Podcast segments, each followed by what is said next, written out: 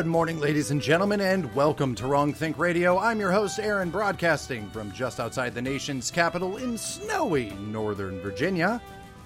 And I'm Alan, coming to you from the lovely and overcast greater Seattle metropolitan area.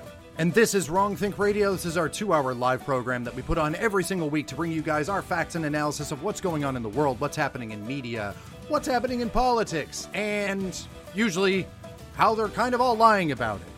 This week is actually particularly interesting because a lot of uh, dots are being connected, a lot of uh, pins and red string and things like that. So it's conspiracies abound. Um, but there's also a lot of other things, and it's entirely possible that everything that we're going to talk about actually somehow connects. So um, I know that that's kind of an interesting lead in, and of course, it's Super Bowl Sunday for those that are excited over things like that. Um, so there's a lot going on, but uh, obviously, one of the big news stories that we have to talk about is the fact of um, Ukraine but we're going to be getting on to that in the second half of the show because it is it's a bit hefty, but it's also like not a bit hefty. And we might with some of the things we're going to talk about early in the program, we might actually explain to you why for some weird reason uh, the Democrat Party seems intent on starting a war, and it might be to cover up all of the other nefarious and insane things that they're doing around the United States, not to mention the fact that everything is terrible, to include the economy and everything else. Uh, just a couple of numbers to predicate all of the other stuff that we're going to discuss. Uh, recently, numbers came out that inflation is up 7.5%, while wages are down 1.5%. That's a hmm. nice way of saying that the American people feel like they have lost 9% of their income since Joe Biden has become president. Wow. Yeah, which is honestly, I would say that this is unprecedented. But the last time that we had numbers like this, Obama was in the White House, so everything seems to track. The third, uh, the the third edition of the Obama White House is very much the same as the first two.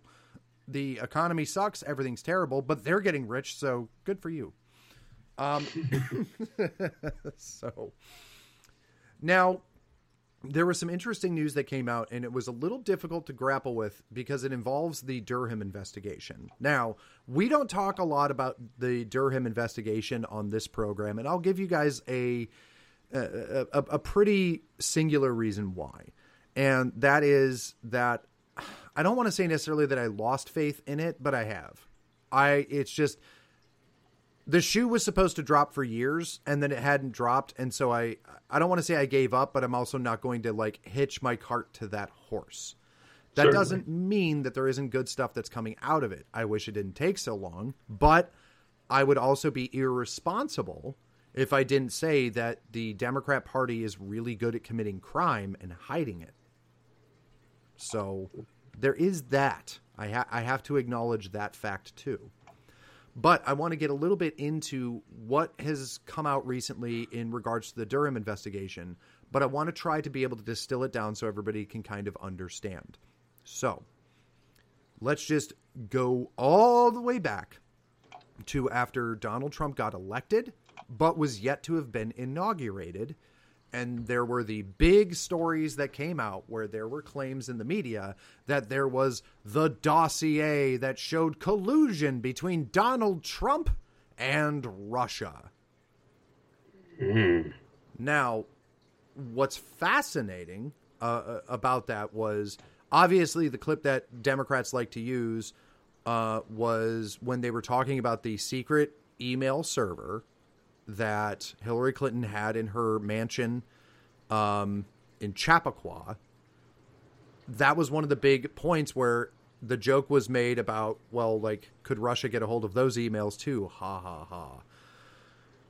The whole reason for that joke being made by Trump was the idea that obviously Clinton's using things like that to avoid any sort of federal scrutiny because there's a good reason for there to be a lot of federal scrutiny. Now, after statements like that were made, there were some slight like after Trump got elected, there was all of these claims that the government was currently investigating the idea that Trump had colluded with Russia. Let us not forget that the Democrats have also never recanted their statements that the 2016 presidential election was hacked by Russia. Right. Now, The way that they safely did this was they inferred it. And then, like, your regular liberal friend probably still believes that somehow Vladimir Putin stole the election from Hillary Clinton. But, I, I mean, am I wrong? There are plenty of liberals that we run into on a regular basis that legitimately will say that Russia hacked the election. It's the only uh, it's the only answer that makes sense to them because otherwise they'd have to admit Donald Trump won by means by fair means. Yeah, that people liked him better. yeah, which to them would essentially negate the entire faith in the system. Right. You know, it, it the whole reason why I support a democracy is because the democracy supports me. Right.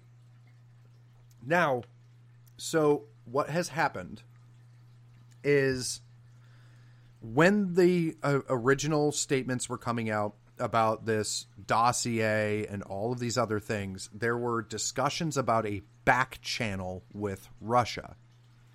That back channel happened to be a bank called Alfa Bank. That was the supposed back channel that the government was investigating in reference to uh, how the Trump campaign was coordinating these attacks against our democracy with Russia. Well, right through the years of all the dumb investigations and the first few years of the Democrats screaming at the sky, it came back that not only did the Inspector General of the United States intelligence uh, community, the you know uh, uh, Robert Mueller, all of these investigators came back and said we didn't find any evidence of any of these claims that there was a back channel. You know, we most of us already know that they also found out that like all of the stuff that was in the Steele dossier was basically made up and all this other crap. Well, they also one of the things that didn't hit because the dossier was really salacious, so it was way more popular in the media. But one of the things that went unnoticed was the fact that they also couldn't find any evidence of this supposed back channel. Well, that was part of what John Durham was investigating. His entire point in life was figure out how the hell all of these intelligence agencies had all of this supposed information that they claimed was 100% true. But then when we were trying to throw Donald Trump in jail, we suddenly couldn't actually use any of it. Right. The way the Democrats thought that this was going to go was Robert Mueller came out and disappointed all of the liberals out there.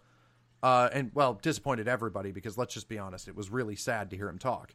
Um, but they kind of thought like, oh, okay, well, this will all go away now because like we got all of the political mileage out of it, and then they would just dance off the stage. But instead, Trump said, I want somebody assigned to figuring out how the hell this lie went on so long?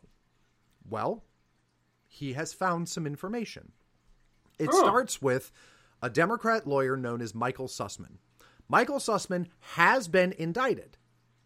So it's the first indictment that we're aware, or maybe it's not the first, but it's the big indictment that we're all aware of, or most anybody tracking this are aware, is aware of. He is a Democrat lawyer, and mm-hmm. what he did, his current indictment, is that he gave false statements to the FBI. His false statements were I am giving you all of this evidence, but I am not currently working with a client. It was just out of the goodness of his heart that he was presenting all of this evidence to the FBI of this crazy back channel with Russia that Trump had. I, like they totally found this information. Oh my gosh, isn't that crazy? But I don't have a client. Well, he lied. Michael Sussmann was working for Perkins Coie. He was, or he may not have been working for Perkins Coie, but he was involved with them. But he was a lawyer for the Democrat Party, and he was actually being paid by the Clinton campaign. So he lied. That is the first indictment that Durham was able to get. Was oh, but you were working for the Clintons. You claimed to us that you didn't have a client. The reason why he would do that is, well, it hey, I'm working for this political campaign, but I also have all of this information against this other person, uh, the opposition of that campaign, but you should totally take it at face value. That's why he lied. In investigating and building the case that this guy gave false statements to the FBI, they have come across some very interesting information. So I will now paint that information for you as best I can. Number one, it has been proven that the quote back channel was faked. It was falsified information. The Hillary Clinton campaign and their law firm Perkins Coie faked all of the information that claimed that there was the back channel to Moscow and the Trump campaign through an, uh, through a bank called Alfa Bank. That was actually discovered in the Mueller investigation. It's just they didn't charge mm. anybody with it. Oh, so you know the Democrat Party faked a bunch of evidence, but uh, we'll we'll just not go after Trump. So that's number one. That was proven to be false. So now Durham had to start looking into, well, how did they fake the information? And that's where the newest news comes out. And it is fascinating and shocking. So there is a tech executive named Rodney Joff who worked for a company called Neustar, spelled N E U. So Neustar was is a big it's a big tech firm and cybersecurity firm. Rodney Joffe was a cybersecurity advisor to the Obama White House. He also was an advisor to several different government contracts.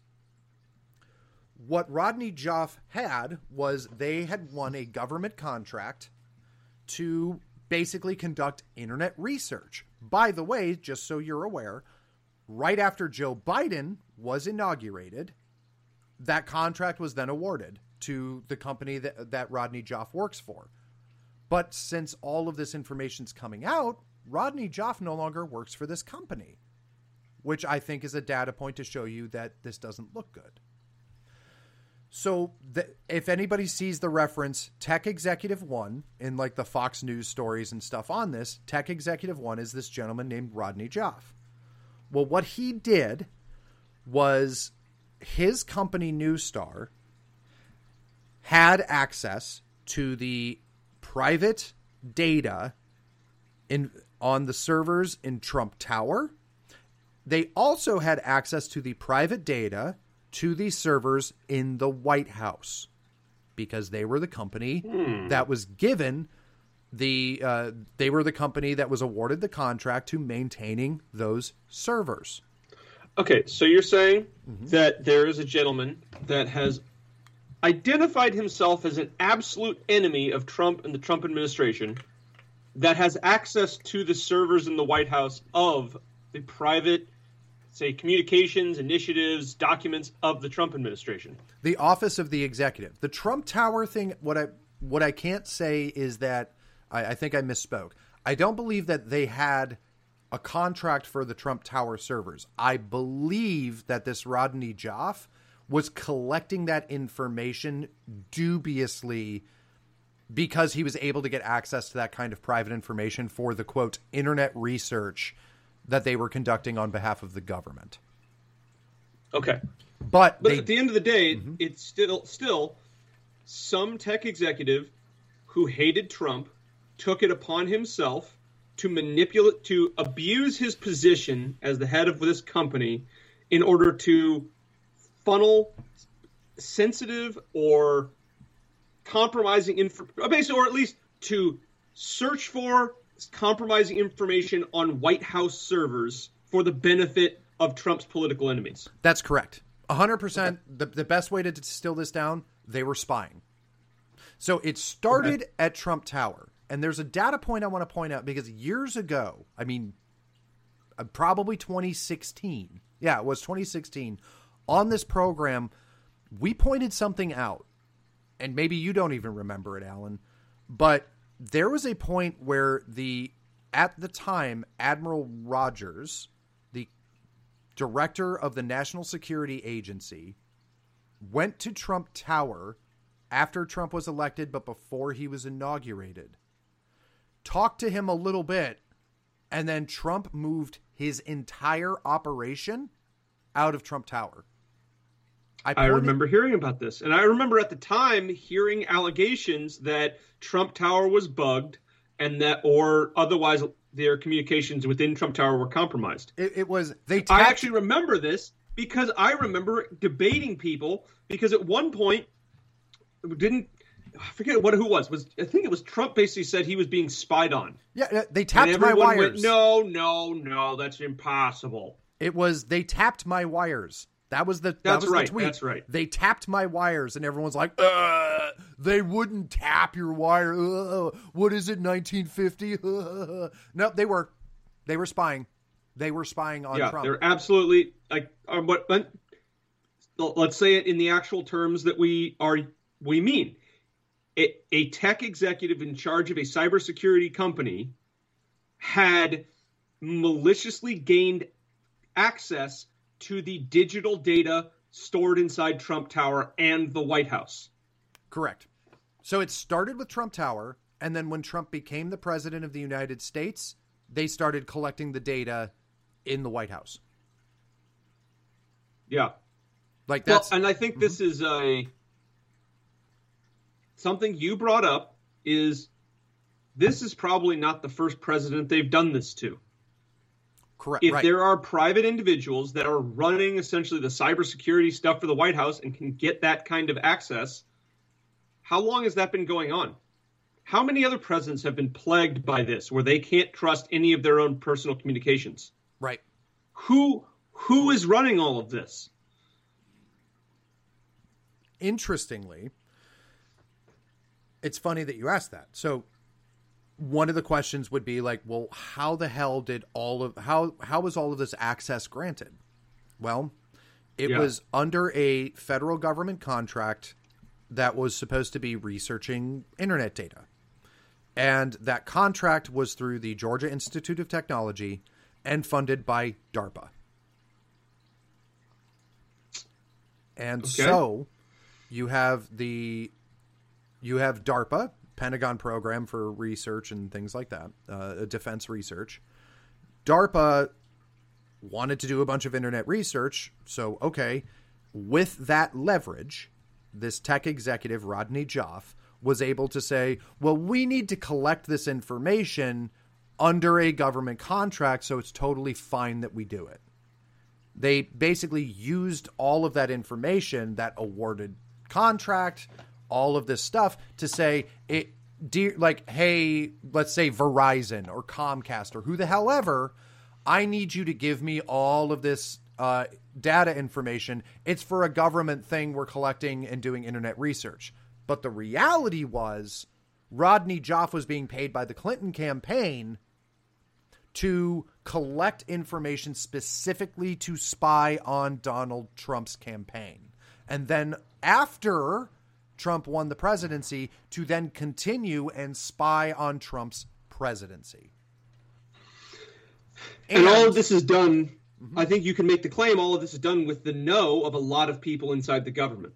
Uh, or especially the Democrat Party. It would be very difficult. It, it, it's this is a big enough event that it would be very difficult, I think, to hide it, right? Because you have so many, you have DARPA right. involved, you have uh, a bunch of researchers at a university involved. They, the researchers at this university who were conducting this big data analysis were told, and this is in the indictment, they were told to look for any inference or narrative that could be used to connect Trump to Russia. So this tech executive using government funds, your taxpayer money, was at a university strictly telling them, I need you to make up data that looks like Donald Trump and Russia were colluding. Yeah. And there's an email in the indictment where he states, I'm doing this, or an email or a quote, but there's a quote in the indictment where he said, I'm doing this for some VIPs like I need I need information that we can put together to try to tie Trump to Russia to impress some VIPs. Those VIPs happen to be the Hillary Clinton campaign and Perkins Coie law firm. yeah. So that's what's come out. And it, it's frustrating. I can totally understand where people are frustrated.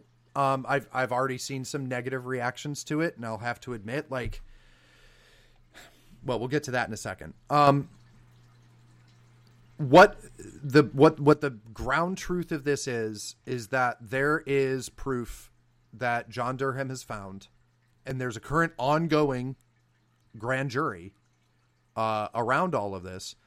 John Durham has found proof that the Clinton campaign contracted a tech executive for the sole intent of spying on Donald Trump through Trump Tower and through the office of the executive, through the presidency, to spy on him, but also to manipulate data to form a conspiracy to try to get Donald Trump arrested and charged. They were faking that is that is the biggest part of this entire indictment is that they were faking evidence. They were faking information and lying to the FBI and by the way, also the CIA. When Michael Sussmann, this original Democrat lawyer we were talking about, when he stopped getting traction out of the FBI, he brought his evidence to the CIA. Wow. Yep. It's almost like you're saying there's some kind of deep state. Yeah, it's like a state, but deeper. country behind the scenes. Yeah, right. Like so. Honestly, like, isn't it also weird that this deep state and all these people this guy's talking to are all such hardcore Democrat activists that they're willing to do essentially illegal and immoral things just to prevent uh, a legally elected president from carrying out his not really even all that extreme agenda? Yeah. Well, so and let's let's like once again, the conspiracy theorists are proven correct. So now that we look at this and say, okay, there are there is information, and by the way, what's hilarious is watching leftists on social media react to this and say like what like oh it's so dumb that they're putting this out. Like it's because trump's getting nervous because they actually found something and he's gonna go to jail. Dude seriously? If they had found something they would have found it back in 2017 and they would have thrown his ass in jail.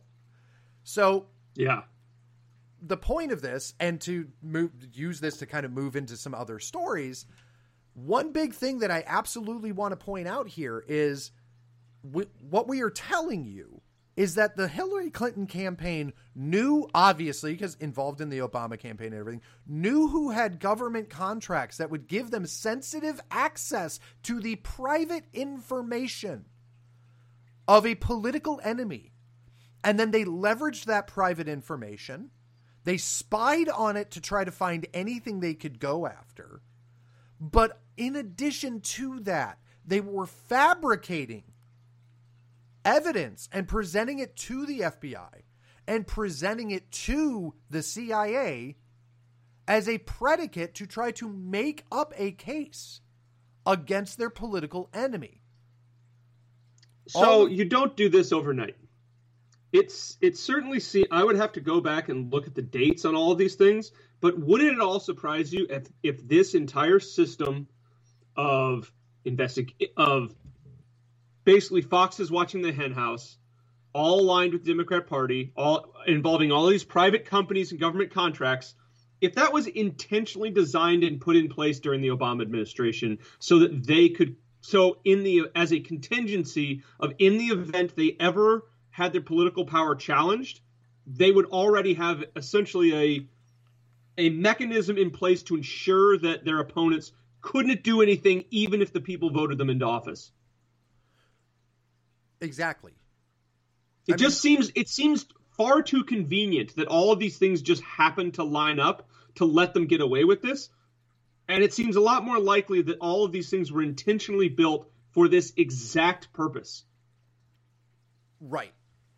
And, and like, you, man, wouldn't it be great if we could subvert the American government and democracy using the Trojan horse of government contracts, cybersecurity, and all these other things? that would get us into a position where we're essentially embedded in the intelligence community that no one can really question and then we can determine what's true and what's false and and we can essentially spy on all our political opponents without their knowledge because we're going through allied private companies who just are our friends who will just give us the information bypassing all of the essentially privacy laws well and- I, I absolutely can see how people like the clintons and Obama and all those folks would put this stuff into place intentionally so that they could have a stranglehold on American politics, despite the way voting goes.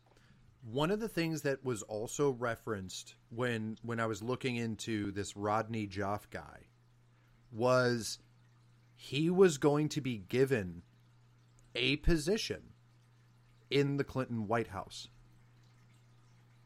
Of course he was. Right. Wow. So he was being get like he was doing all of this to earn himself a position in the Clinton White House working in cybersecurity.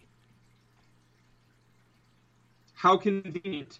And so when she didn't get elected, I imagine that this guy a was very disappointed because he didn't get his primo position in the government where he would likely use it to make millions of dollars somehow. Um, well, he already makes millions, but you know what I mean.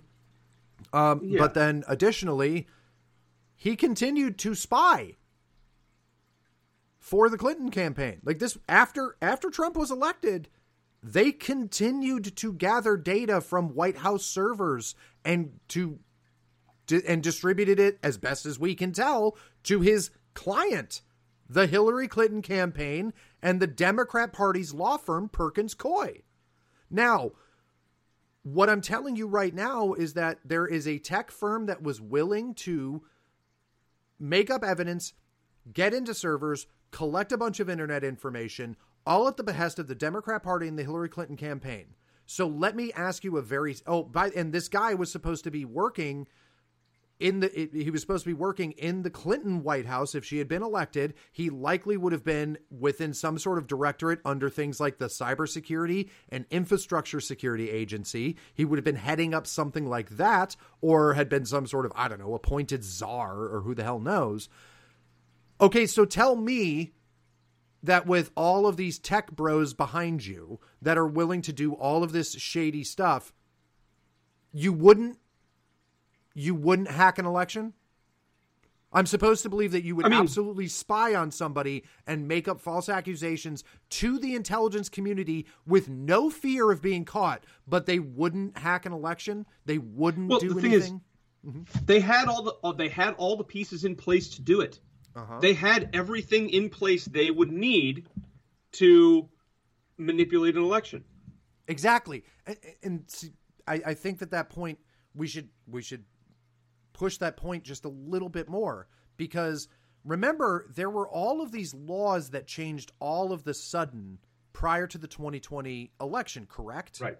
Right. Well all the all the, all the covid rules that it, in a bunch of states illegally rewrote the state like were in violation of state constitutions but passed overnight and there was no challenge no, not enough time to challenge them before the election happened. Now who was involved in lobbying all of those states to change those laws. Do you know, Alan? Uh, I you know I, I don't know for sure, but I I bet it was someone that votes blue. His name's Marc Elias. He's oh. one of the main lawyers in the Perkins Coie law firm. Oh, is that the same law firm that Hillary Clinton uses? That is the same law firm that Hillary Clinton uses. Oh, is that the uh, same law firm that paid off the guy who made the Steele dossier? That is the same law firm who paid off the guy who made the Steele dossier and Fusion GPS. Fascinating. So, so that if I was, say, a crazed conspiracy theorist, and I was putting a bunch of names on a whiteboard and connecting them with a red, you know, red dry erase marker, I would have Perkins Coie in the middle with a big circle around it, because that seems to be a big nexus of a lot of this interplay between Hillary Clinton, liberal activist groups, and the political moves of the Democrat Party and the U.S. intelligence community. Yeah. Yeah. So if you want to look for where's the connection between all of these groups and the intelligence community, where where is the deep state? Well, look no further than the Perkins Coie law firm. They're a critical component in organizing all of this together. All of these people know each other. They probably are all on a first name basis. They're probably all having luncheons and shaking each other's hands. It's not that ridiculous to think that that they don't just cut off all connection with their previous employers and they go somewhere else. Like no, it's like they all work together, and it's like, hey, we're gonna send, hey, guy at our law firm, we're gonna send you to over here to work on this thing because that's gonna further the goals of our wealthy clients. Yeah. Now, what's fascinating is there was a uh, an investigation into Dominion voting machines. So, so since we're since we're going to talk about the potential of cyber things happening, uh, there was an investigation into these uh, uh, voting machines, and strangely enough, uh, the they submitted their results to the Cybersecurity and Infrastructure Security Agency (CISA), uh, which is the main body that looks into um, cybersecurity for critical infrastructure. Now, Okay. what's fascinating uh, about that is CISA has pushed to not have any of this investigation released because they're afraid that it would reveal vulnerabilities that would allow hackers to access voting machines. Oh. So I'll I'll I'll, I'll read the actual uh, thing. So the Biden administration urges a court to not allow the release of secret report on Dominion voting machines. Uh, this is coming from the Epoch Times, and it's top cybersecurity officials in the U.S. Federal Cybersecurity Agency are urging a judge not to authorize at this time the release of a report on to, uh, that analyzed Dominion voting systems.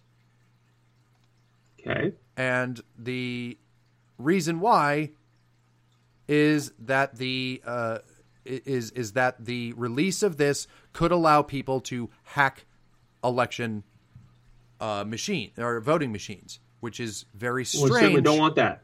because this is the same agency that back in 2020 declared that you can't hack a voting machine. Well, that's nice. I mean, it's good that we can't hack a voting machine. But they just decided that all of a sudden.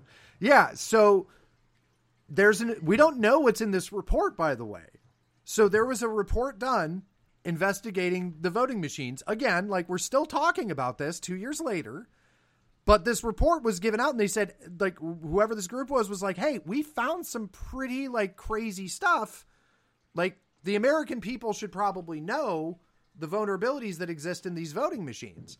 And the Cybersecurity and Infrastructure Security Agency, who should have been being run by Rodney Joffe after he did all that spying for the Clintons, um, but Trump got elected instead, uh, said they told us all right after the election that it doesn't matter uh, that people are saying that these machines were connected to the internet. It doesn't matter that there are claims, whether or not you think they're true or not, coming from some people saying that they know for a fact China was involved in like the election. All of the, that was all dismissed. Everything about the uh, potential of Dominion voting and all this other crazy stuff, all of that was dismissed because they said, well, they're not even connected to the internet. You can't hack them. You can't. It's not possible. Well, now two years later- Unhackable. it's un- yeah, unhackable. Now, two years later, they're saying, well, we can't release this report that's probably super damning about these machines because if we release it, then hackers might be able to hack the election. But I thought they were unhackable. Right. Well, you see, this is exactly why they're saying it. They're they weren't hackable when Joe Biden won. But they need them to be hackable now when the Democrats lose their ass in the midterms. I'm telling you people right now, the Democrats are going to lose a crapload of seats in the coming midterms. Like there's just they're not doing anything that's going to change that trajectory. It would take an it would take a feat of superhuman strength to change the fact that Democrats are going to likely lose the House and the Senate in these upcoming midterms, not to mention all of the local races that are going to come up. Right. I promise you that the day of or day after the midterm elections, the liberal media is going to talk about how they were hacked by Russia. It's going I think honestly, we'll get like I said, we'll get to this later on in the program. I think part of the reason for all this bluster in the Ukraine is to create the boogeyman of Russia again as an excuse for why Democrats are going to lose their ass in the midterms. It is going to be that Russia, in retribution for Biden's dominant strength in Ukraine, hacked the election. I think that's likely. Yeah. I think they'll. I think. I think they'll use that as an excuse for sure. Yeah, they they are 100% going to say that the, the and they're going to do it unabashedly. It's going to make you want to tear your hair out. It is going to be absolute insanity because they're going to say Russia hacked the election. Uh, Democrats didn't actually lose all of these races. They're the most loved party ever. It's just really these dastardly Russians that want Republicans to win for some reason. But um, there was another. Well, they could make the case that Republicans aren't trying to start a war with Russia. Well, that's true. I mean, if I was the Russians, I'd look at it and be like, well, if Donald Trump is indicative of the, of the Republican Party, which I don't think the Russians would believe, they'd say, well, that guy was trying to not create a bunch of world tension and push us towards a war. So maybe we do want him to win. Right. I mean, there's maybe that. it's in our maybe because Joe Biden seems intent on pushing everyone to essentially to pushing us to the brink of nuclear war, it is in everyone's interest that we hack this election and make sure that he does not get reelected and that these and that his party loses power. As an outside observer, I could see a lot of effort being put forward to make sure Democrats lose because of how unhinged and dangerous they seem to the rest of the world. Now, what's even more psychotic is in, in on, on our same thread and theme of government spying there were more there's there's even more insanity which is all kind of floating around this drain about a congress member who had capitol police in disguise go through their office. Yeah so this is a really bizarre story.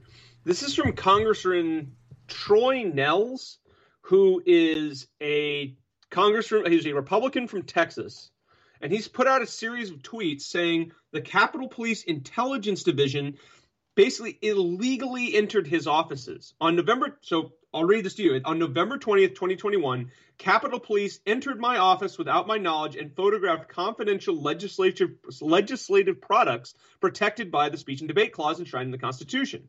Two days later, three intelligence officers attempted to enter my office while the House was in recess.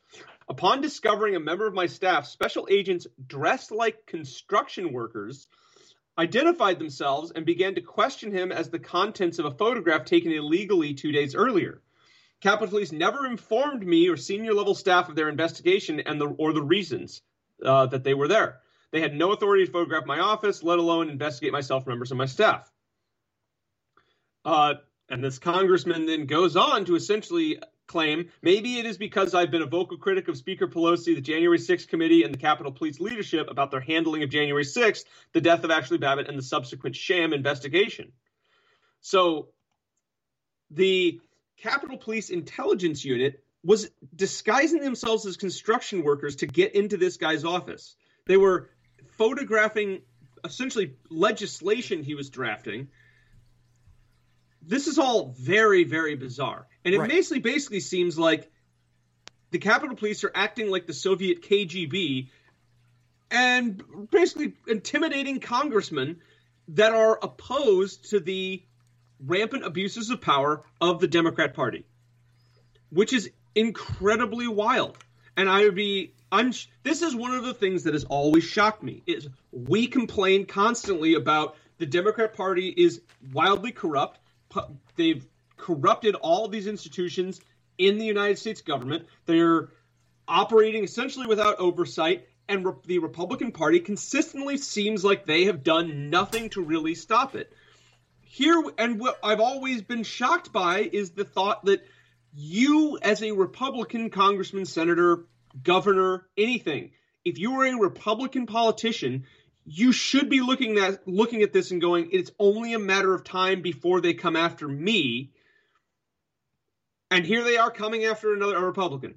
And of, of course they are because these things weren't stopped during the Trump administration. They were pulling up dirty tricks like this all the time during the Trump administration, and Republicans in the Congress and Senate never really did anything about it.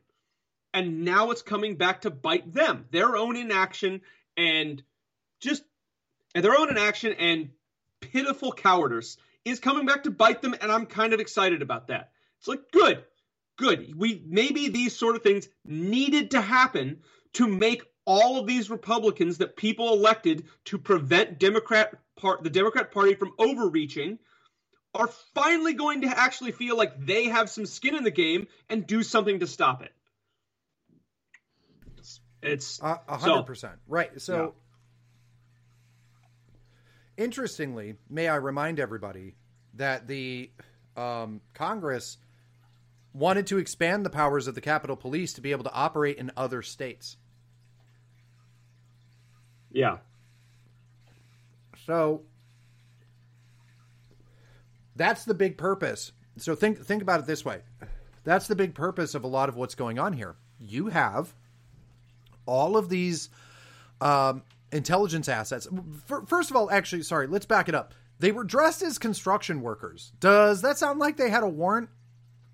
Yeah. Because no, it, kinda, it does not. Kind of sounds like they didn't have a warrant. Kind of sounds like they were uh, illegally entering an office to try to conduct all of this. Because if you have a warrant, you just show up and you take all the documents. By the way, interestingly enough, um, what Democrat, because the idea here is that, you know, Nancy Pelosi and the Capitol Police are colluding together, all of that, right? Wouldn't it look great to just have a random congressman having boxes upon boxes seized by the Capitol Police? That is a phenomenal, um, that, like optics wise, that works amazing for the Democrat Party. So if yeah. you had a warrant, you would do that. That looks awesome. If you're a Democrat, because, oh, like, it doesn't even matter what they're investigating. The guy could have written a bad check. But it doesn't matter because CNN gets to go there and be like, we're currently live outside the Capitol where uh, the, the Capitol Police are walking out with boxes upon boxes from you know, this uh, Congress member's office, Republican from Texas. What, what, what, what, what do you think could be in those boxes? And then they get to talk for the next five hours about what might be in the boxes. Um, oh. But instead, they clandestinely dressed up like construction workers. And then, let's be honest, when they got caught by a staffer, they started questioning that staffer, likely to get them to shut up. Likely to intimidate that yeah. staffer. I mean, well, I guess since you're here now, I guess you'll be part of this investigation.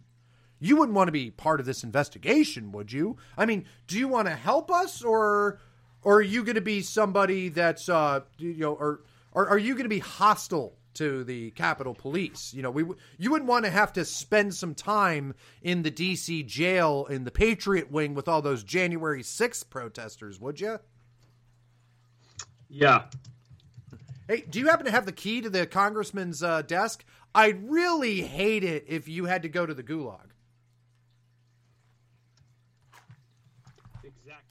I would. It would be terrible if we had to investigate you for connection to the terrorist attack on January 6th. You're wait. You work for a Republican?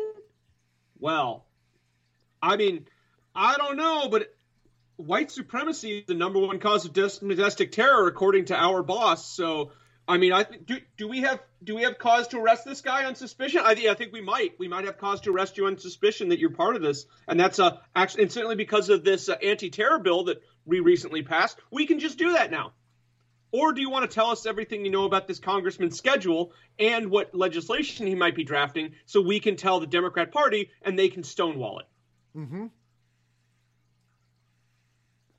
Yeah, right there.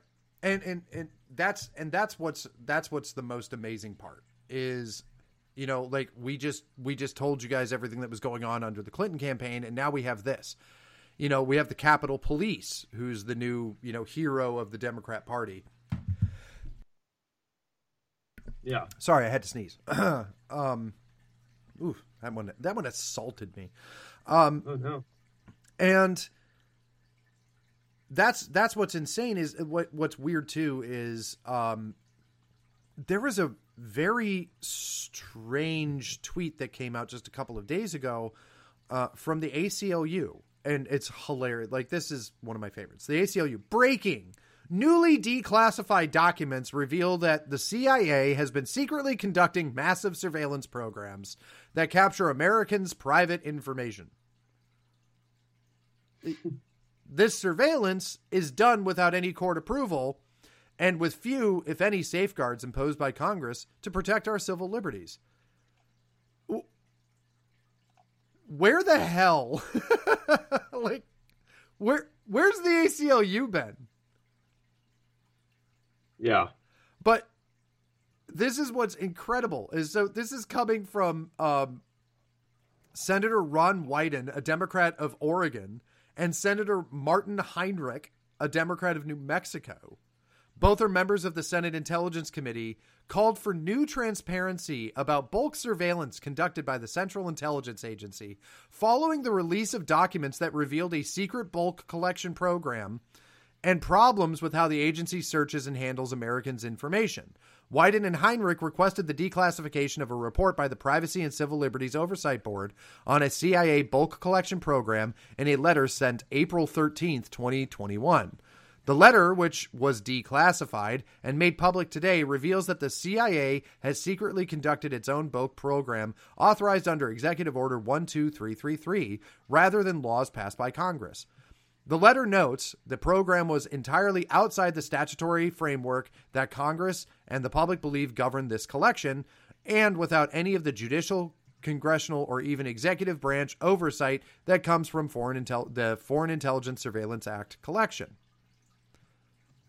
Like, dude, this is how you guys have been prosecuting your enemies. Like the ACL. So what we what this leads me to believe is either A, some Democrats are like, oh my God, we have to be against intelligence community spying because so much stuff's about to drop from all these investigations. I have to be one of the good guys, or some some liberals got rolled up in the dragnet collection that they were using to go after Republicans, and now they're starting to be like, well, maybe we should rein this back. Yeah, exactly. Like, where was the ACLU for the last five years when everybody was going, hey guys, the intelligence community spied on the Trump campaign? Like, don't get well, me wrong. Like, obviously, I'm very worried about the idea of the government spying on Americans. But a giant bulk collection, yes, bad. Don't. I'm not. I'm not making excuses for it. But collection and prosecution of of data are very different situations or the exploitation of that data. So, like, yeah, the CIA is probably bulk collecting a bunch of crap, putting it in a database, and then making it possible for them to query it in an investigation. That doesn't make it okay. That is a violation of what the Central Intelligence Agency is supposed to be doing. But that's still very different than the CIA, FBI, and NSA actively targeting a political enemy of the Democrat Party. Yeah. So, like, if the ACLU's horrified by the idea that the CIA is just collecting a bunch of data and essentially or potentially doing nothing with it, shouldn't they be more horrified by them trying to affect an election and then hamstring the the president that was elected by the people of the United States of America? Well, see, friend good, enemy bad. I don't know if you know this, but uh, friend good, enemy bad. I mean that that is the the, the single. if there is one unifying thing about politics, in the in, at the very end, all of this just comes down to friend good, enemy bad. Why why are these people hypocrites? Well, because they they value their friends and they want to destroy their enemies.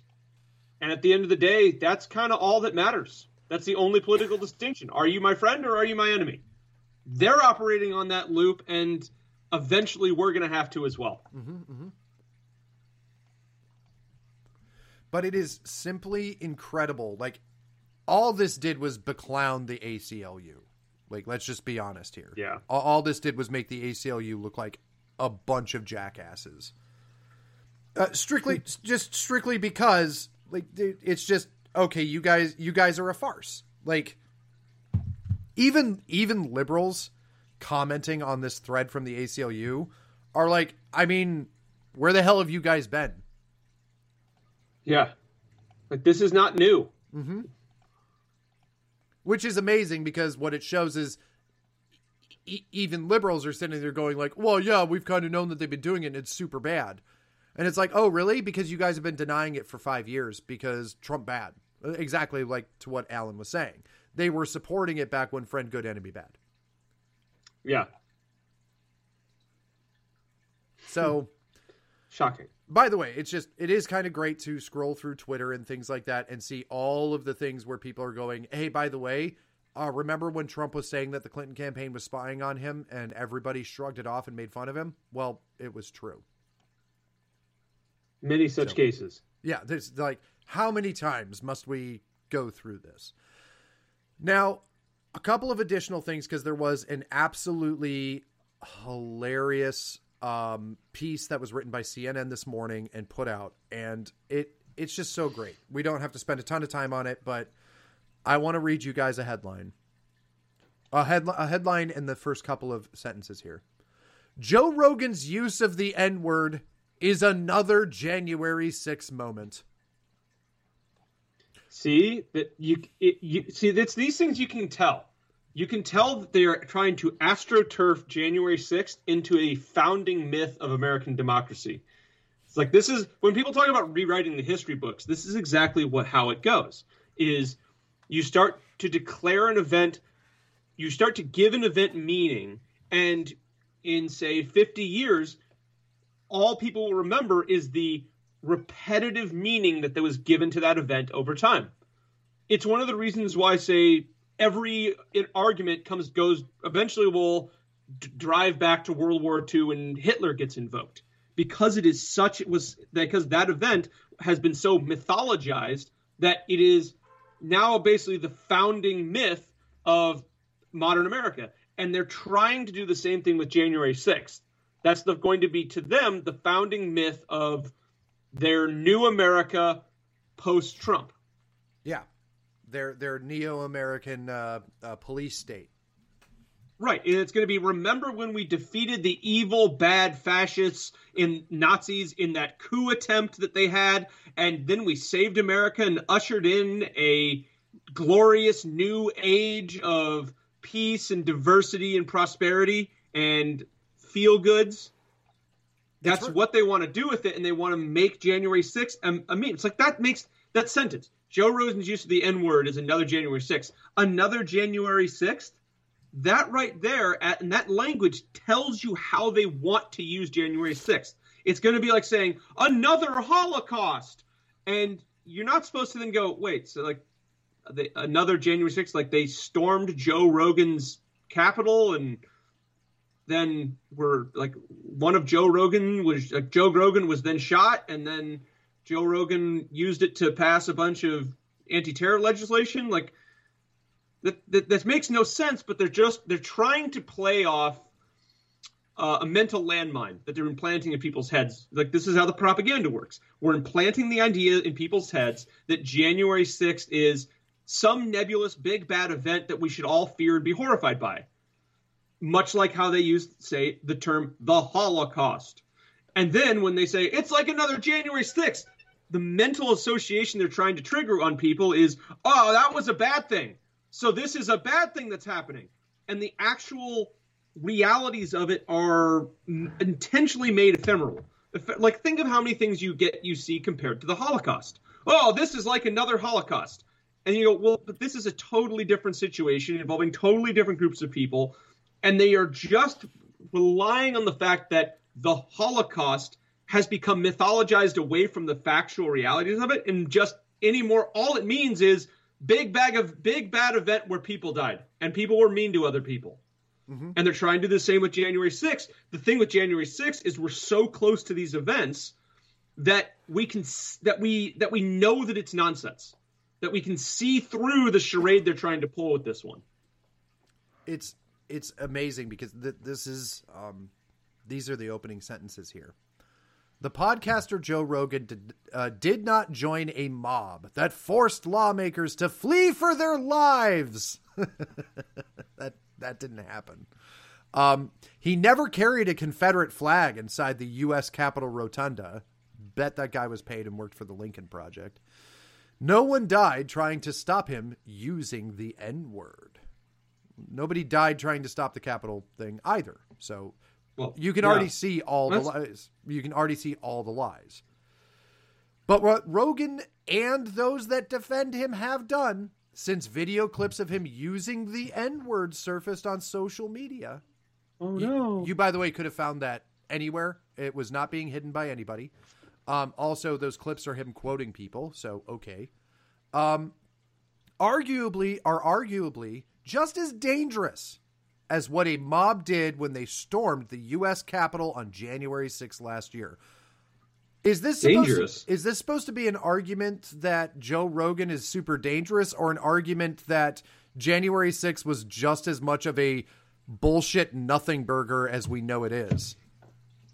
Like, so Joe right? Ro- Joe Rogan quoting like President Biden saying the N word a bunch of times is the same as January 6th. Oh, okay. So January 6th Actually, was yes. no big deal. no, no, that is exactly the same as January 6th, as in it was instigated by people within the government. yeah. No, I mean Joe it, Rogan only said the N word because someone in the government said it first. Yeah. Yeah. Were there were there federal agents coercing Joe Rogan to say the N word? My God, it's exactly like January sixth. was was this all planned by the FBI? Oh God, it's just like January sixth. You know, I saw a video of January of from inside the Capitol from January of Capitol security cameras this morning. So it must be a video that was recently released. And in the video, you see you see from the inside of the Capitol there's the big doors that lead to the outside, and you see a dude with a like two dudes, one with holding an American flag that look like protesters, walk up to the door. The first guy tugs on the door. He can't open it because all the doors of the Capitol have magnetic locks. And so the doors are mag locked from the central security office. He pulls on the door, and there's the only two people in the building by this point. Every, every other protester's outside. So that's already suspicious. The guy tugs on the locks. Then you see him look up at the security camera, point at the doors, try them again, look back up the security camera, wave his arm, point more pointedly at the doors, go then tugs the doors, and the doors now open. Yep. And then he opens them for all, and then he opens them up, and a bunch of pro- other protesters swarm in. Yep. So based on that video, it's pretty hard to conclude anything other than, well, the guy in the security office had to click the button to open the doors for him. So I don't know what's going on there, and I don't know who these people are in the video, but it clearly is. It. There's no way to interpret this other than the guy was expecting the doors to be unlocked from the central control room of this Capitol Security, of Capitol Security, to unlock the doors, and yep. was inside the Capitol doing it. And again, all of the the whole all of January 6th is incredibly suspicious and has the fingerprints of essentially a federal uh, federal false flag operation. And especially, and the best proof for it is look how it's used and look at the reactions immediately after. Mm-hmm. If it was a spontaneous event that no one was expecting, you wouldn't have seen them two days later go, Oh, and by the way, we have this brand new anti terror legislation that we just happened to draft in two days and oh, and we're also all grandstanding on this event with all as if it was completely planned out. Like you would have had a, an, an a time period of shock where people didn't know how to react, but the fact that people immediately had a narrative and immediately knew how to react to it and immediately had legislation using it as a justification in the, the couple days after proves that they had to have foreknowledge. Yeah. No, uh, like and, and, this is precisely why when Pelosi decided to stand up her silly little uh, January 6th committee, they politicized it and caused so much turmoil over it to ensure that there would be absolutely no opposition within that committee. They they basically oh, the only Republicans because they have to have Republicans on there. The only Republicans that were basically allowed on that committee were ones that are basically working for the other side Adam Kinzinger and Liz Cheney. Right. And that's exactly why. Because what they don't want, what what they absolutely cannot have are Republicans who would be part of this January 6th committee that would ask the exact question you're bringing up. That would have the Capitol Police in front of their committee, and someone would say, Why were your police unlocking the doors for protesters? Right. Because that kind of investigation would result in because Speaker Pelosi told us to.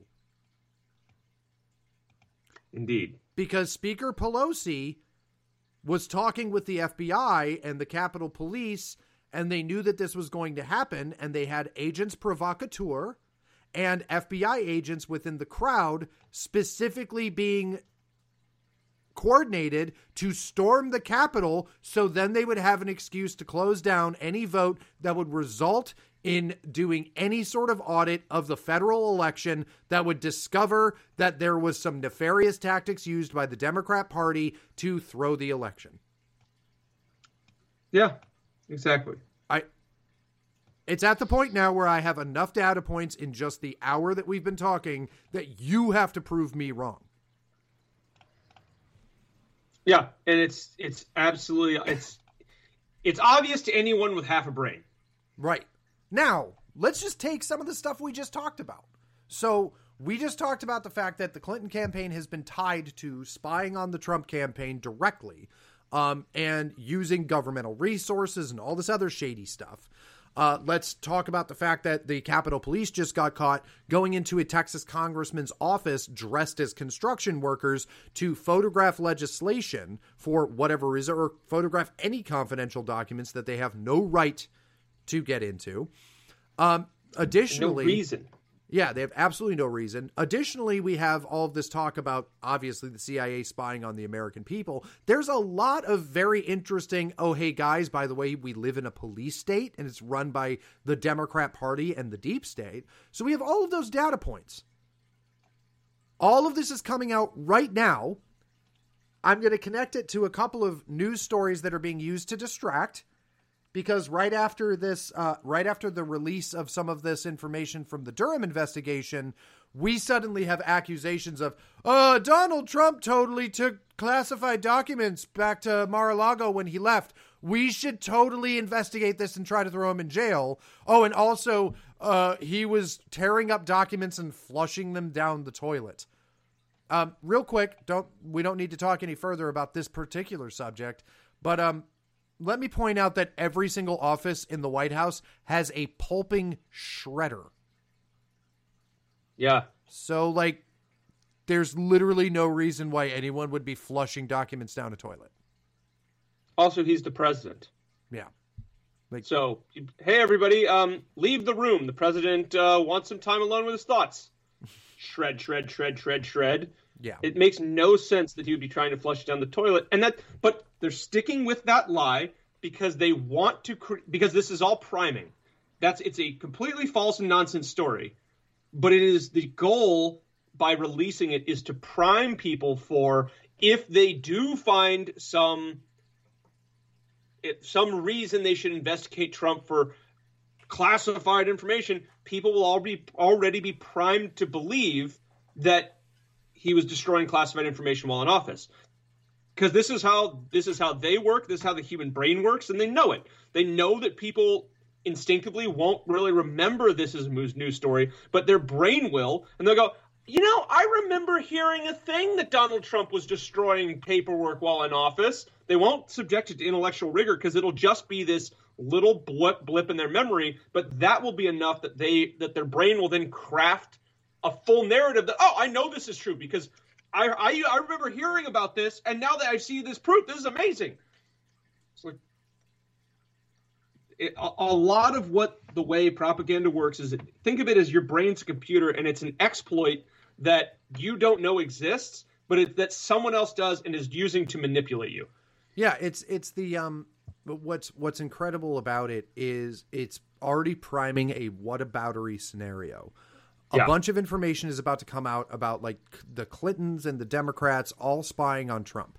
So they had to create a "what whataboutery scenario where all of these shitlibs, when they're presented with all of that horrifying information that everything that Donald Trump said was true, they get to go, Whoa, what about Trump flushing stuff down the toilet? I saw that in a movie. Right. and because the, the, goal, the the the big the big realization I had about this was the goal for them is not to put their put their um, followers, thralls, zombie horde. it's not to is not to put them in a position where they win the argument about this. It's to put them in a position where the argument is impossible to have on reasonable terms. Yeah, it's like think of coronavirus for example the whole goal is to muddy the water with things so much that when you say, but the masks don't do anything, or but the virus isn't killing people that are healthy, like, or any other number of things that are totally obvious, the goal isn't for them to win the argument and overrule it. The goal is for them to say, yeah, I don't know about all that because I heard this one report. I saw Dr. Fauci say a thing. I saw this and it basically paralyzes an argument between you so you and your fellow Americans can never actually come together in agreement and organized against these people. The whole goal is to keep people divided by keeping it impossible for them to agree on things. Right. No, and and that's exactly it. And what's what's interesting is, you know, what better way to create extreme division in the country or distraction in the country uh, than to have a war.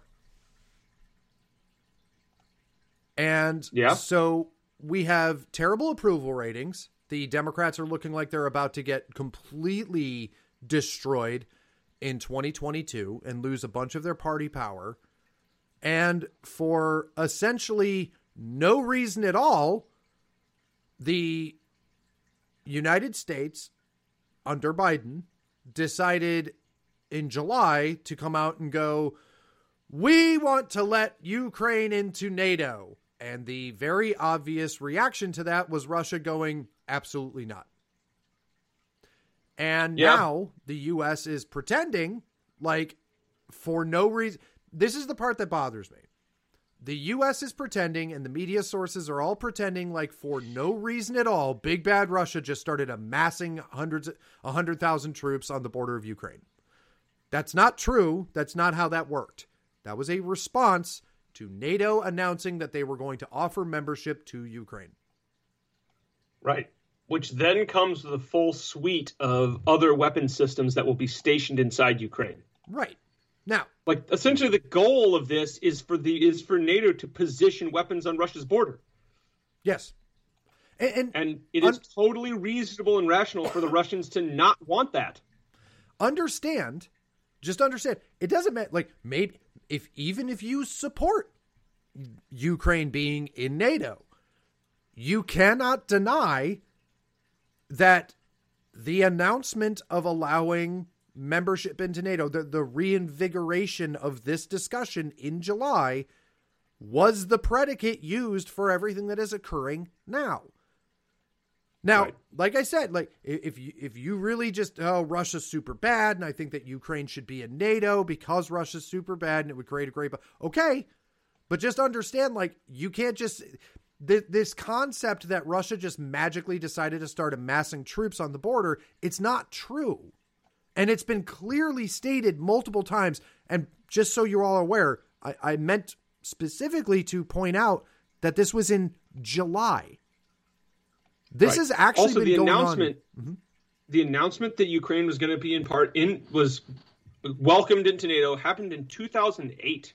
Right. And then it was reinvigorated in 2014 after they coup that there was a coup because the, the, Ukrainians elected a president that said, "Well, I am not going to join NATO because it's going to be make my country it's going to put my country in a very compromising position between Russia and NATO. I'm just going to stay neutral." Then the U.S. and then a bunch of foreign intelligence agencies supported a bunch of protests that ended in a coup of that president.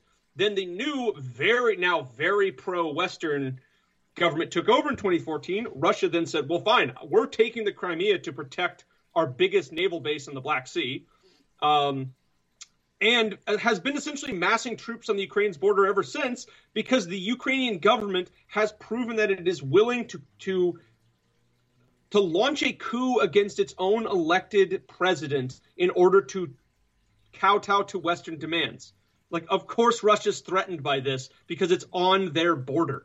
Mm-hmm. And at the same time, the United States is overthrowing regimes all over the place. We're constantly calling Putin the same things we called Saddam Hussein, that we called Omar Gaddafi, that we call the Taliban.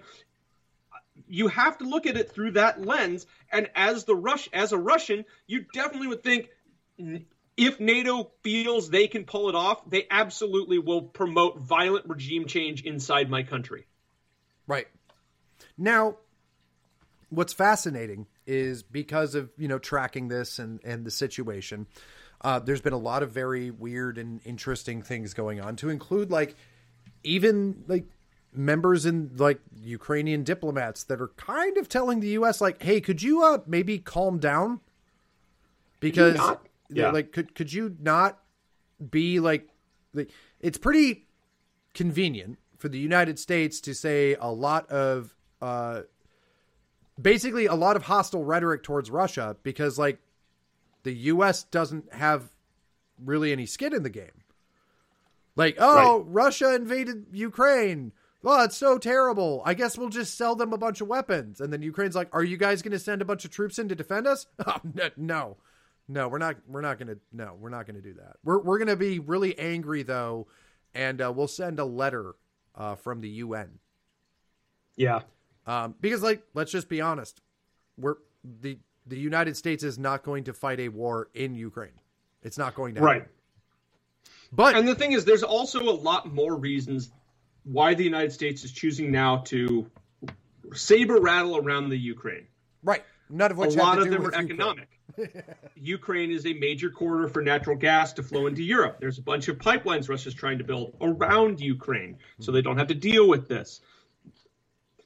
I don't know if you've noticed, but there is massive increasing inflation in the United States. Mm-hmm.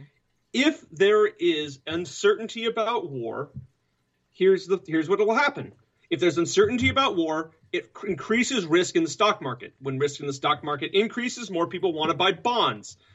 If the then the bond rate was it the bond rate goes up because of that, which is essentially then interest rates go interest rates go down. I've, I had someone that knows all about financial stuff explain this to me, and they made a very convincing case. But it's essentially if the United States is saber rattling for war, it is it will make insure the interest rates go down, and then inflation goes down. So here it is: it, the risk of war in Ukraine will increase risk in the equities market. When risk increases, it increases demand for U.S. Treasury bonds. Then rates go down, which means inflation goes down it's not ridiculous to think the Biden administration will saber rattle for a war that it's not actually serious about fighting in order to make inflation in the United States go down, which or to make interest rates go down, which makes inflation go down, which jumpstarts the economy, all in time for the midterms. Yep. Additionally, if the United States is going starts is going to help the Ukraine, it's going it's sending a ton of weapons to Ukraine that means that all of these all of the, the U.S. military is going to be buying a bunch of new weapons to replace those stockpiles, which means government money is now flowing into the U.S. economy. I I think the conflict in the Ukraine has a lot more to do to these ancillary factors than Ukraine joining NATO.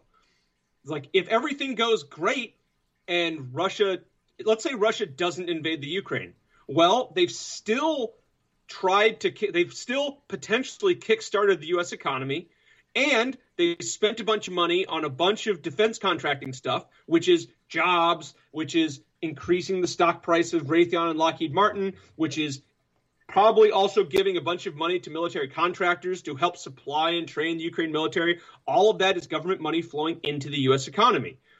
All of this i think is to is anticipation for the midterms that are coming up. They want inflation to be down. They want the economy to be recovering. They want all of these things to be going well. They want and that's the same reason why we see covid restrictions suddenly going away all over the place because mm-hmm. they're terrified that they're going to lose in the midterms and i think the this nonsense with the Ukraine is all about the midterms for the Biden presidency, more so than it's about anything involving the Ukrainians or the Russians for that matter. Now, that's exempting one situation that we may not know about.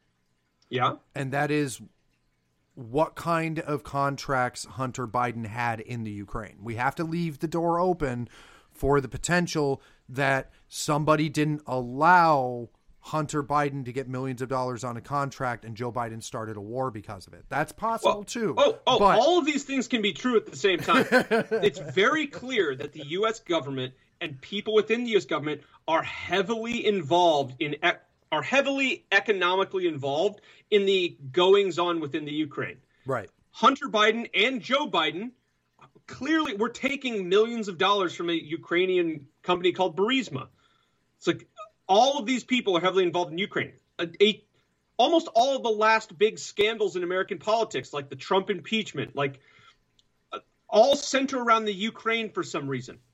And none of that would necessarily be the case if there wasn't a bunch of corrupt dealings going on between American oligarchs and Ukrainian oligarchs to bleed the country dry. In fact, I watched an entire documentary on the war in eastern Ukraine from 2014 up to the present. Present, and one of the sentiments that is that it that every single person in eastern Ukraine and the Crimea that got interviewed said was the government of Kiev is corrupt and is sending our and is basically enriching themselves at the cost of the country. And it wouldn't surprise me if that was true because I feel the same way about all of these politicians that are also benefiting off of the Ukraine. Mm-hmm. No, I mean, it, it, your your point, aside from my joke about Hunter Biden, your your point's absolutely correct. it, it is everything about this lines up to make it, uh, and and just Think about that for a second. Like none of this makes any sense as to like why it's occurring right now. Mm-hmm. Like why any of this is like suddenly such a big hot topic. But it does make sense when you point out that well, the American economy is doing terrible under Joe Biden's leadership. Um, there are a slew of scandals that are about to come. Basically, everything that we've all said and that our audience has been saying for years is about to come out as true. That's going to happen. Um, so yeah, it's entirely reasonable for people to say like, "Oh yeah, they're staging a war to distract the American public and as an attempt to change the direction of the country eh, eh, and what have you in hopes that they might be able to hold on to their political power."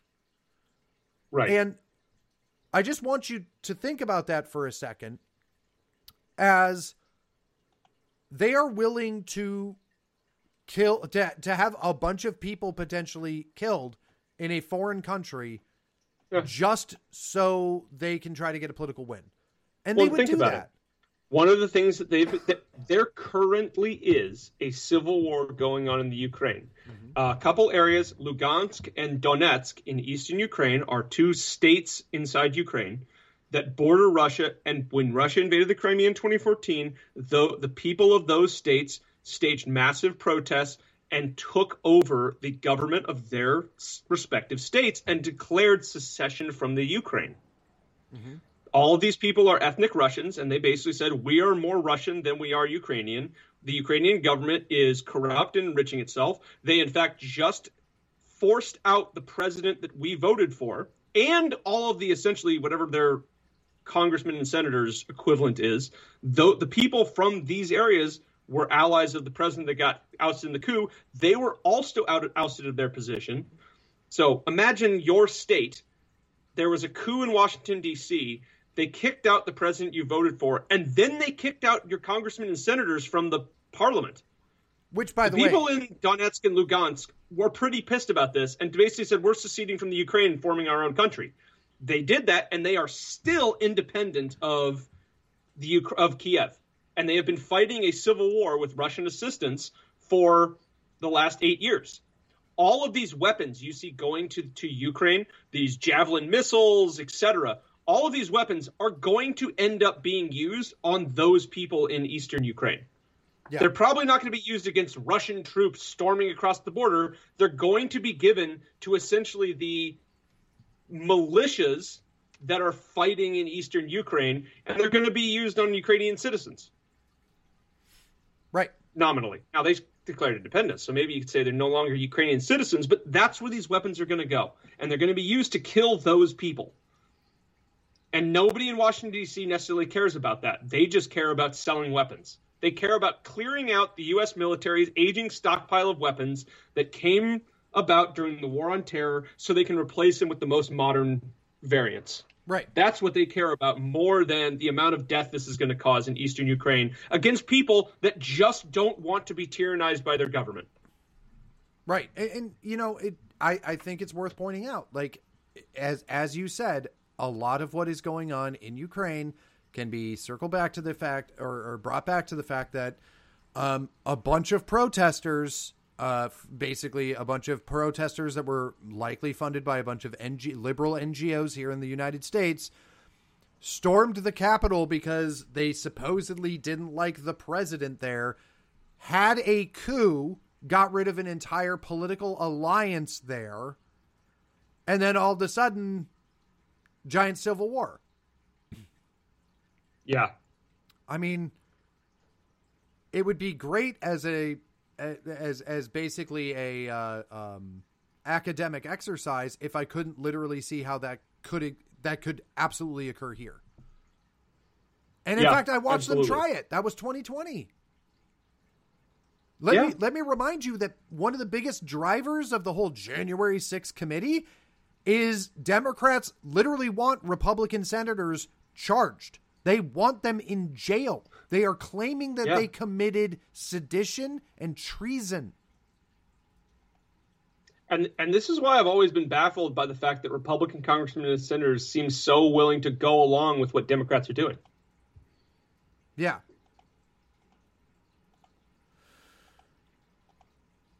So, one news story that came out, uh, which is really hilarious, is the. Let me see here.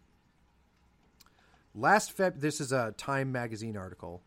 Uh, last February, days after the inauguration of President Joe Biden, America's allies in Kiev decided to get tough on uh, Med Medvedchuk. The Ukrainian government started taking his TV channels off the air, depriving Russia of its propaganda outlets in the country. The U.S. Embassy in Kiev applauded the move. Uh, this is just a random headline or a random like clip from a news story I saw, but like this was a guy that was critical of the uh, president in Ukraine, of Zelensky, and under the Yeah. guise of he spreads Russian propaganda because he's critical of the president, uh, we're going to remove his television stations. Man, liberal democracy sure is great, huh? right like so and, and this this is this is actually what frustrates me about this whole thing is like what is the truth i know i can't trust our media because they That's would true. lie they, they would 100% lie like they want this war to happen because it would help joe biden because it would help the democrats so they're going to lie about it i don't necessarily trust russia i mean they would lie about stuff too why wouldn't they I mean, I've been told my entire life that they're like evil Soviet bad people. And maybe that's true. I'm not saying it's not. But who the hell do I trust? Everything that I goes certainly- against I certainly don't trust the Ukrainian government. Yeah, the Ukrainian government, just so everyone's aware, in, in case we haven't brought this up before, they are and like they are identified by uh, international groups as one of the most corrupt governments in the world. Yeah. Just just so you know. Now, here's the problem. I just read a real quick clip where it was we took this guy's TV station down because he was spreading Russian propaganda. Well, I've been accused of spreading Russian propaganda for pointing out Democrat lies. I was accused of spreading Russia propaganda when I said that the Hillary Clinton campaign was spying on Donald Trump Yeah. which is now proven in an indictment in front of a grand jury by the federal government. Because just so you guys are aware, John Durham represents the federal government. So forgive me Yeah. if I don't buy that everything's Russian propaganda, because to me, and maybe this is just a failure of the brainwashing uh, by liberals in America, everything that everything you disagree with you call Russian propaganda, and everything that I know is true you call Russian propaganda. Yeah. So you'll have to forgive me if I don't without without any knowledge, to be fair, that I look at whoever this guy is that just had t- that had television stations taken down a few years back or whatever, or right after Joe Biden was inaugurated, which is also super suspicious. Um, but right after Biden's inaugurated, you take some guy's TV stations down and claim that it's because he's Russian propaganda. How am I not supposed to go? Oh, okay. So in other words, this guy was telling the truth to the Ukrainian people, and it upset the deep state in Ukraine that's backed by Westerners that are funneling and funneling money through and using the Ukraine as a place to enrich their families through their yeah. kids sitting on boards. Like well, it's and it's exactly the same as think of how many U.S. figures in media are basically like blacklisted, kicked off YouTube, kicked off television networks, anything like that, under the guise they're spreading misinformation. Yeah. Yeah. So so you'll forgive me with uh, with with all the data I have right now that I don't think that that guy must be one of the good guys. Because right. that's exactly what the bad guys do to the good guys. so, but in addition to that, one of the reasons why I know for a fact that this is all just Western backed nonsense is we already know that Joe Biden will somehow, for whatever reason, has the power to push the Ukrainian government around because he has bragged live on television that he went to the Ukraine and said, I'm not going to give you any money unless you fire this prosecutor who's investigating my son's company. And then the Ukrainian government did that. Uh, and it wasn't just Joe Biden. It was Joe Biden. It was the International Monetary Fund. It was the European Union. I think a lot of them are in on the scam. Yeah. And I think that's why all of these Western powers are so desperate to essentially take over Ukraine and add it to the Western sphere of influence, is because a it's not doesn't stop at Joe Biden. It's a lot of elites in the United States, a lot of elites across Europe, this entire World Economic Forum, New World Order nonsense that's going on.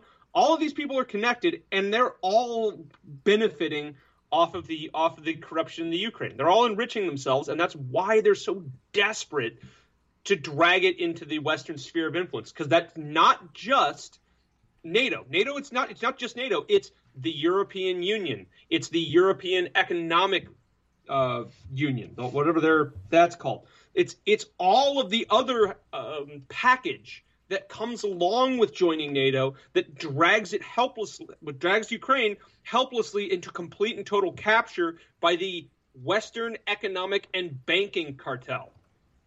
Well, That's why they want it. That's why they want it. They want to conquer a new area for the Western banking cartel, and that's why they're so interested in the Ukraine. Well, and I think it's it's at least legitimate to ask the question of is Joe Biden like is, is Joe Biden so worried about Russia? Like, because that was the whole thing. The whole point of the coup, the excuse that the West uses for like just not caring that there was a coup in Ukraine, which by the way is anti-democratic. Um, the whole point of them supporting it was, well, that guy was really just a puppet of Moscow. And it's when I'm looking at it and seeing that that this supposed puppet of Moscow, and maybe, and maybe I've got the timeline wrong, but I don't think I do. Um, this puppet of Moscow was probably investigating all of these weird enrichment schemes that were going on with like Biden's kid. You'll forgive me if I don't think yeah. that none of this has to do with Russia being super bad guys. Oh, they're just the worst. And it's more of, oh shit, if Russia gets more influence in Ukraine, I lose all of my Ukraine bucks. Yeah, and that was it was a big part when uh, when the president of Ukraine in 2014 said uh, we're no longer we're abandoning our plans to join NATO. It also came with the agreement that Russia was offering them, which was a part of it was Russia was going to drop the price of natural gas sold to Ukraine by 30 percent, which was a huge deal for the Ukrainian economy. Right. So it's not like Russia people say, "Oh, he's a puppet of Russia." He's clearly choosing the best deal for the Ukraine in this Ukraine basically stays neutral. They get the price of natural of energy cut by 30%, and then they're not the focal point of a giant campaign to drive the country into war. That sounds like someone that is pro Ukraine would choose that option. Well, and and I mean to be honest, it's like okay, okay, like so we're upset at the idea of a pro-Russian guy because well, it's so corrupt because of all the oligarchs in in Russia. So instead, we should have them join NATO so the oligarchs in the United States can then fleece the Ukrainian people. Yeah, basically. Like, we can say that Russia that, that Russia are bad guys, but it's not like America right now are the good guys. Because we know for a fact that Ukraine has been used to fleece. There are so many weird connections between Democrat politicians and Ukraine. It is undeniable that we are also, in fact, being oligarchs in Ukraine. Like, just basically, the Ukrainian people are getting screwed. It's just by whom they're being screwed. Yeah. and so, the long story short is, I can't support this. I don't think most Americans do. I think I think everybody is concerned about what's going on between Russia and Ukraine. And by the way, I would be remiss if I didn't point out I thought Donald Trump was supposed to get us into World War III. Instead, we got historic peace deals. We got peace deals in Israel yeah. that were like supposedly impossible just years prior. We had a historic peace deal uh, between North and South Korea and like video of the two leaders meeting and, and all of this other crazy stuff occurred under Trump. Like I said, the Abraham Accords, the peace deals that happened between North and South Korea. In one year, in one year, Joe Biden gave Afghanistan back to the Taliban and is basically starting World War III with Russia. Yeah. And I don't mean that lightly because as as Alan brought up last night on our call, Vladimir Putin has made it very clear that he has nuclear weapons and NATO and and, and the Ukraine will not join NATO. Yeah, uh, it's in a speech I watched of Putin addressing the European Union, he made it very clear that he is threatening the use of nuclear weapons in the event of war between the United States and the uh, in the event of war between Russia and the United States. And it seems like the height of madness that we're pushing this at a time when we don't need it. Why is this valuable right now? Why are we going to do this? We have so many problems here at home. We just got out of Iraq and Afghanistan. We just got out of all of these places. We have all of these issues here at home. And now's the time we're doing this without any benefit. There's no benefit to the United States other than we can post put more weapons on the border with Russia, a country that isn't really even trying to go to war with us a country that we would stand a bigger benefit if to leverage against the expansion of China. Yet instead, they're buddying up with China. Yeah, instead we're driving Russia and China to act, to work together, mm-hmm. which is going to be more dangerous for the United States long term. But maybe not more dangerous for the politicians right now. Because that's the whole thing. Like, more dangerous for the U.S. and its sovereignty? 100% more dangerous for the politicians that are making money hand over fist from China and Russia? No. Because, need I remind yeah. you, like just not that long ago, Hillary Clinton, a Democrat, and the Biden White House, or the sorry, the Obama White House, which had Joe Biden as the vice president, sold a bunch of uranium, uh, United States uranium, to Russia. Oh yeah, that's right. Oh, and by the way, oh, but once again, as as we've stated before, back then Russia was being run by Vladimir Putin. Now Russia's being run by Vladimir Putin. Oh, totally different. Yeah. Now they're now that that's what really changed it from a good guy country we could work with to a bad guy country. Right. Right. So yeah, that, that, right. I right. forgot about that. It was it was the big it was the big upheaval that happened at some point uh, where Vladimir Putin was in charge of Russia during the Obama years, so it was okay for us to have a reset button and sell them uranium and uh, d- you know make all these uh, choices with uh, pipelines and all this other stuff. But then when Vladimir Putin got elected, it became a bad guy country. Right, right. That's right. I wonder. let's just be honest. Is it possible that Clinton did her whole like reset button thing and they tried to set everything up and then they were like, okay, so here's the deal. We're going to like funnel all this money and stuff. And Russia was like, yeah, we're not going to do that. And they're like, oh, well, we hate you now and we're going to go to war.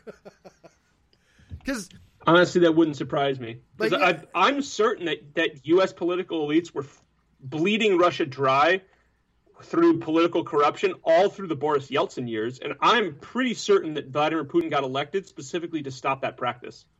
Oh right. Well, like I mean, it, it wasn't even that long ago that Bill Clinton was paid five hundred thousand dollars to give a speech at Renaissance Capital in Moscow, uh, yeah. which is hundred percent a company that's like directly connected to, you know, is is directly connected to the Kremlin. And so that's right. hundred percent. You just have to look at this and go, they stopped basically they stopped giving money to the Democrats and then the Democrats are going to start a war. Like, oh, you went with that Trump guy and you stopped giving us money? Mm, I guess we'll just have to fight a war. I yeah. mean, I don't prove me wrong. Prove me wrong that the Democrats wouldn't start a war because somebody wasn't donating to their bullshit Clinton Global Initiative and like lining their their pockets with money. They would absolutely do that. They seem they they do crap like that to their own citizens, like unabashedly. They're trying to literally make half this country terrorists just because they don't go along with them. Like hell yeah, they would kill a bunch of other people in a completely different country for their own political gain. Yeah, it's like they watch bad movies and go, I'm going to be that. Yeah. Like, because the whole idea is it's supposed to be like hyperbole. Like, come on. The idea of politicians starting a war just to like make the economy get better so they have better chances in the midterms. That's a bad movie. Instead, like, everyone on the Democrat Party are so dumb that they watch those bad movies and they go, you know, that's actually kind of a good idea. Like, what if right. we staged a war? I mean, so... the problem is it wouldn't be the first time they've done things like this. Like, what do you think the war against Gaddafi was all about? Like, uh, Gaddafi was trying to launch his own petrodollar, which would threaten the hege- hegemony of a bunch of big financial interests. Do you think when do you think when Gaddafi was a CIA asset, he ever thought that he would be dragged out of his home and, and murdered in the streets? I am actually well. Gaddafi gave up all his WMDs. Yeah. They had an active WMD program, and part of the deal was uh, the West leaves Libya alone. And, or basically, it was Libya becomes an ally of the West in the war on terror if Gaddafi gives up his WMDs. Yeah, and he did, and then he played ball for a while, and then they killed him because they needed a new scapegoat, and because a bunch of banking interests lobbied the government to make it happen. So was it was it the banking interests, or did he stop? Um, did he stop his monthly donation to the Clinton campaign and the Clinton Global Initiative? It easily could have been something like that. I don't mean to joke about it. Like you're saying educated things. I'm making jokes about the idea that if you don't donate to the Clintons charity, uh, you get murdered and droned. Yeah, right. But to be fair, that might be true. like, like as she's cackling insanely, like at watching him die. Like that's what you get for not paying for my daughter's wedding. oh my gosh. No, but so all right, and another update that we have to give since since um Alan just kind of like gave you a rundown of like a government coup and then a massive civil war, all of this other stuff that's going on in Ukraine. Um, let's look at how exactly that could happen somewhere else. Let's say just a little bit north of us. Um, mm, very the, exciting. Yesterday, police, uh, uh, police, Canadian police cleared out protesters that were blocking the Ambassador Bridge, the bridge between uh, Windsor, Ontario, and uh, Michigan, basically Detroit. Um, so uh, police finally went in and cleared out and arrested any remaining protesters that were there on the Ambassador Bridge. They are now cracking down on the honkening. But it's not just Canada. Massive protests in Australia, massive protests in France. Great. And there are videos all over social media of police launching tear gas against civilians, uh, just all sorts of insane stuff. And it's all because of lockdowns. Now, you're not seeing it on the mainstream media. And the reason why is because the mainstream media does not want anybody in America getting ideas. But this is where it's interesting. There's some rumant. It's coming from places like Facebook, so the veracity is questionable. But a freedom convoy has been organized in the United States and that it is going to start at the Super Bowl today. That truckers Very are meeting exciting. up in Los Angeles, that the honkening is going to occur at the Super Bowl, which I absolutely hope is true. How awesome would that be if a bunch of trucks were around the Super Bowl and like during the halftime show, which is supposed to be like, I don't know, it's a bunch of rappers, right? It's like Eminem and Dr. Dre and people like that. You can't even hear the music because just this ominous sound of horn honking. That'd be great.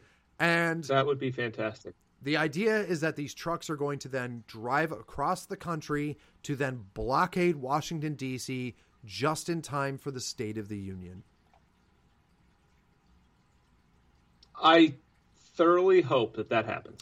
I think it would be awesome because you have doddering old Joe Biden going up there, being helped up by his wife, and having his earpiece in his ear so Jake Sullivan can sit there and whisper to him what he's supposed to say. Um, and he goes up there, and right when he starts to talk, it just goes.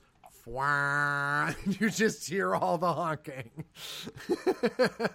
like the windows shaking in the Capitol except for the fact that I almost feel like the National Guard will get deployed, the Capitol Police will get deployed to protect them from these mean, awful truckers that are just doing all of these terrorisms. No, no, they're, they're they're white supremacist terrorists. Yeah. You, haven't you heard? They're carrying fascism in the back of those trucks.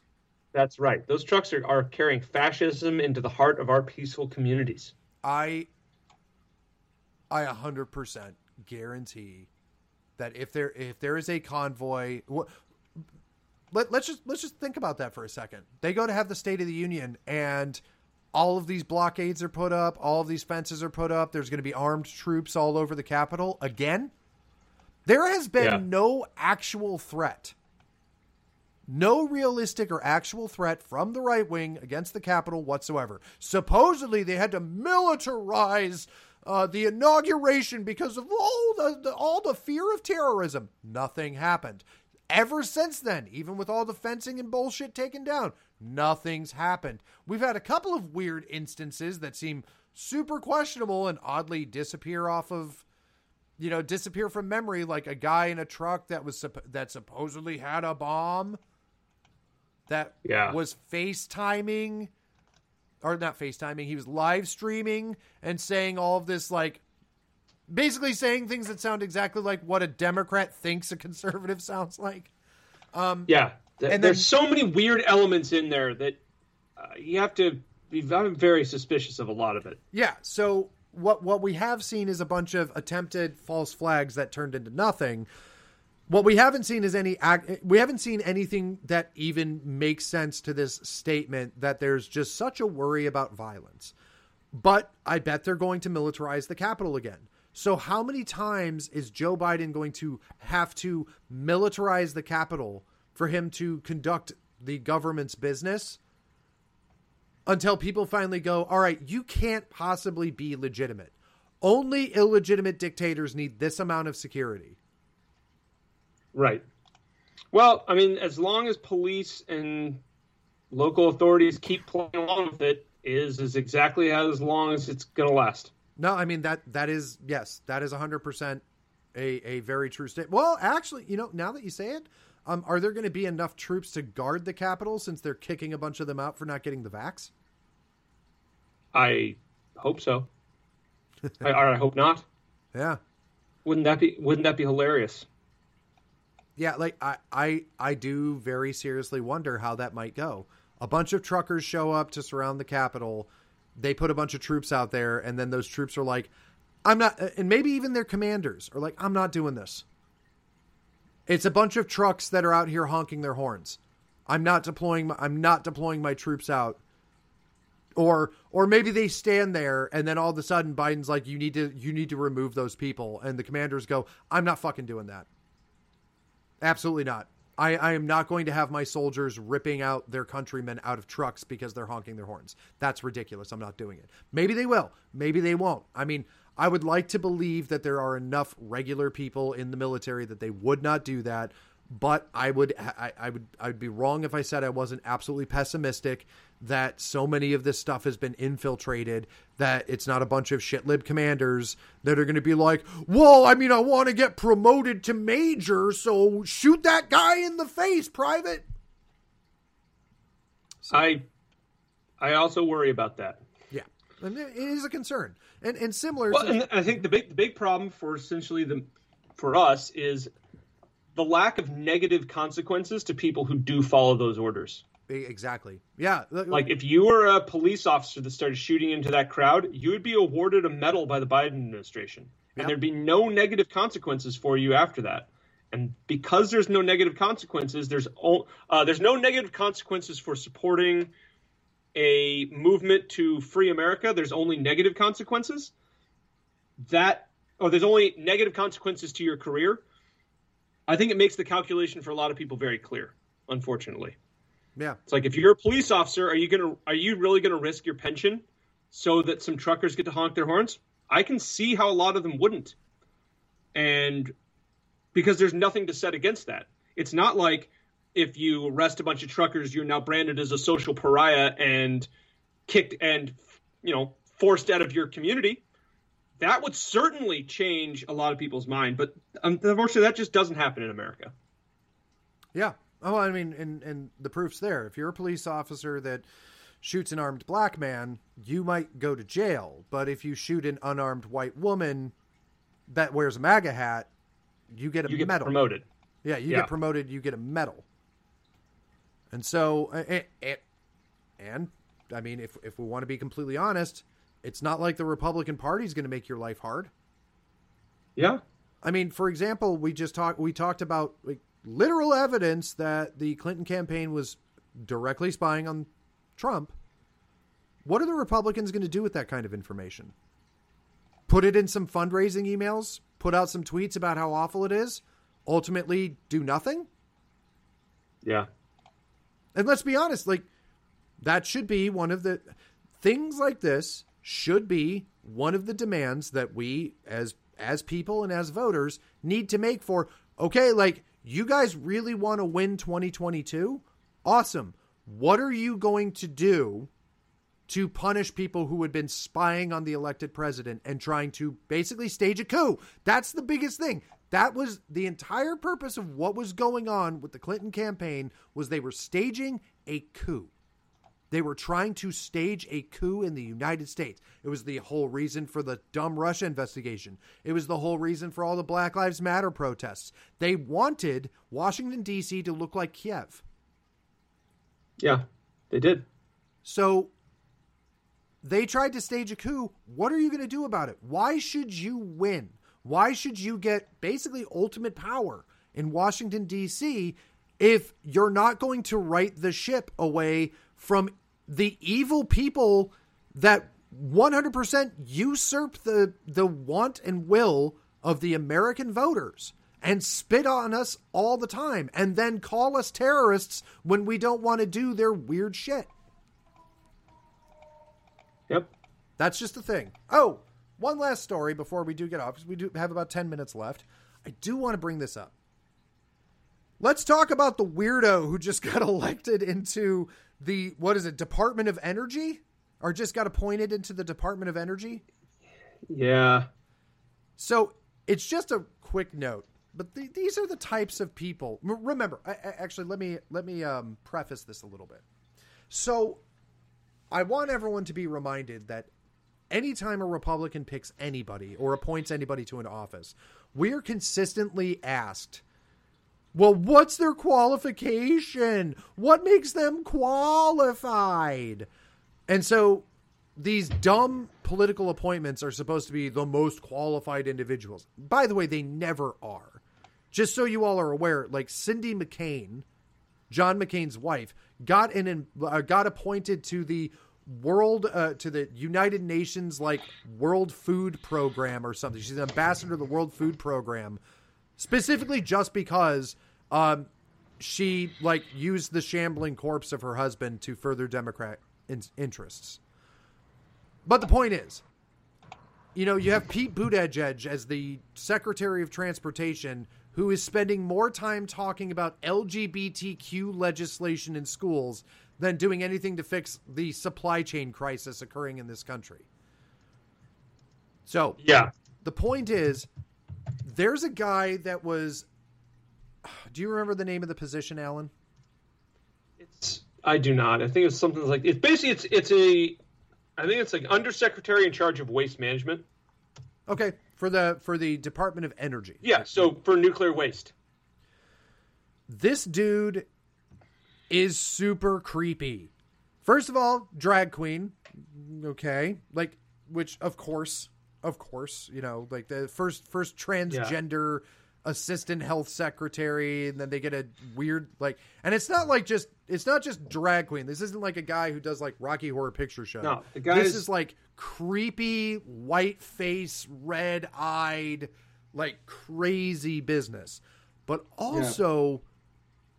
talks about having sex with animals not furries yeah, and... real animals. Yeah his hit this gentleman's gay partner dresses up like a dog. There's pictures of them together where he's in like the dog BDSM outfit, and it basically like if I was some kind of vile right wing propagandist who was building a a characterization for people to, to point to and say, look at all of these horrible gays. They're all vile sexual degenerates. I don't think I would come up with a character as disgusting as this guy.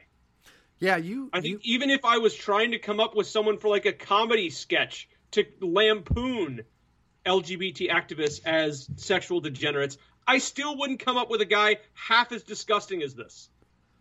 Yeah, it, it was. You sent me all of the stuff, and the best part was you were like, "There's no way this guy has to be like this has to be like a right wing like uh like satire."